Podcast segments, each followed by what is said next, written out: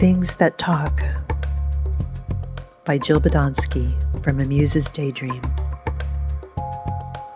I've been taking a master class from poet Joy Harjo. She says one of the elements to writing good poetry is listening. Everything has something to say the trees, the sky, the potted plants on the front porch. So I've been listening and what I found is that if you pay attention closely, things are talking a lot. Like right now, I'm stuck in an Airbnb in uptown San Diego because of the bathroom renovation. And there is a lot of talking. Those aren't people, those are things the desk, refrigerator, the sink, the comforter, my robe, the burn, giving me advice I haven't asked for.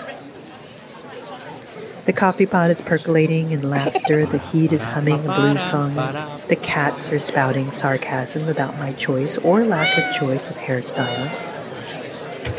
And the lamp is not taking any of this lightly. Where once there was silence, there is a cacophony of conversation because of the listening thing. My attention turns to outside the window where the talk is louder. This Airbnb is on a busy street. The street is wet from rain. Every time a car drives by, it says this.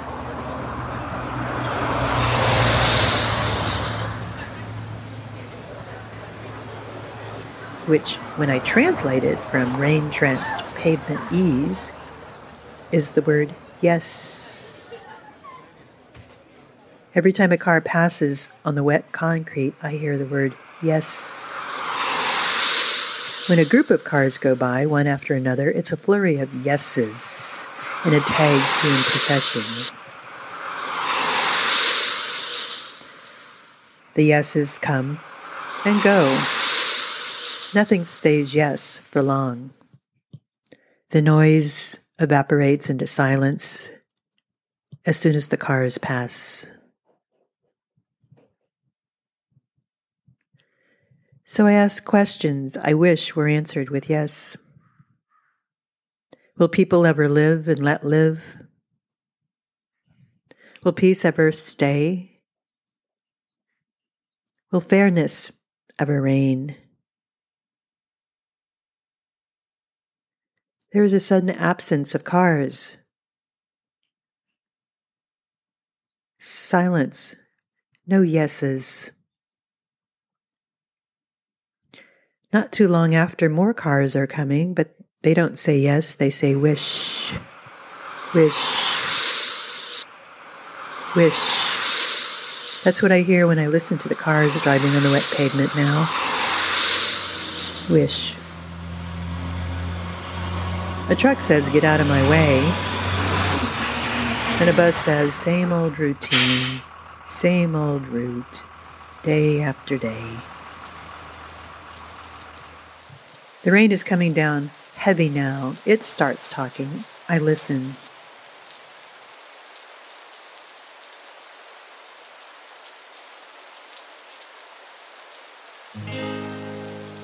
Yes is not the answer at the end of your impossible questions, it says. That's just your wish. Peace can be elusive. Listen closely.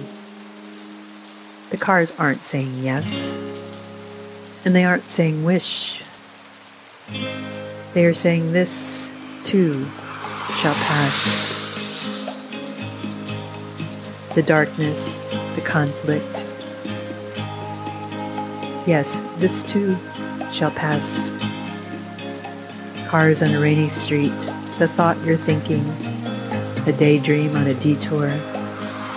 These too shall pass. And then whatever comes next, that shall pass too. Listen to the peace inside of you.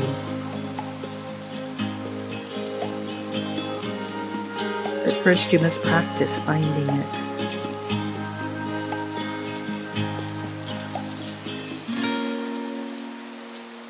Breathe.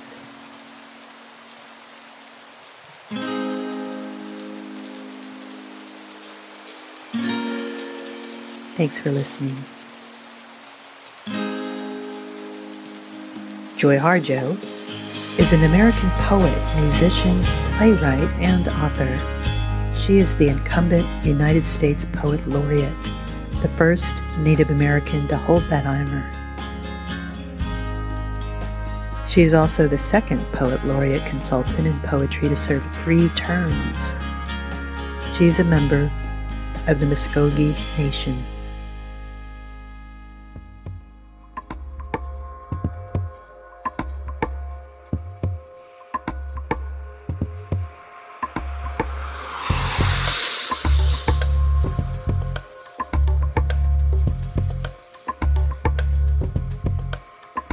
For creative workshops, retreats, and trainings, check out the show notes.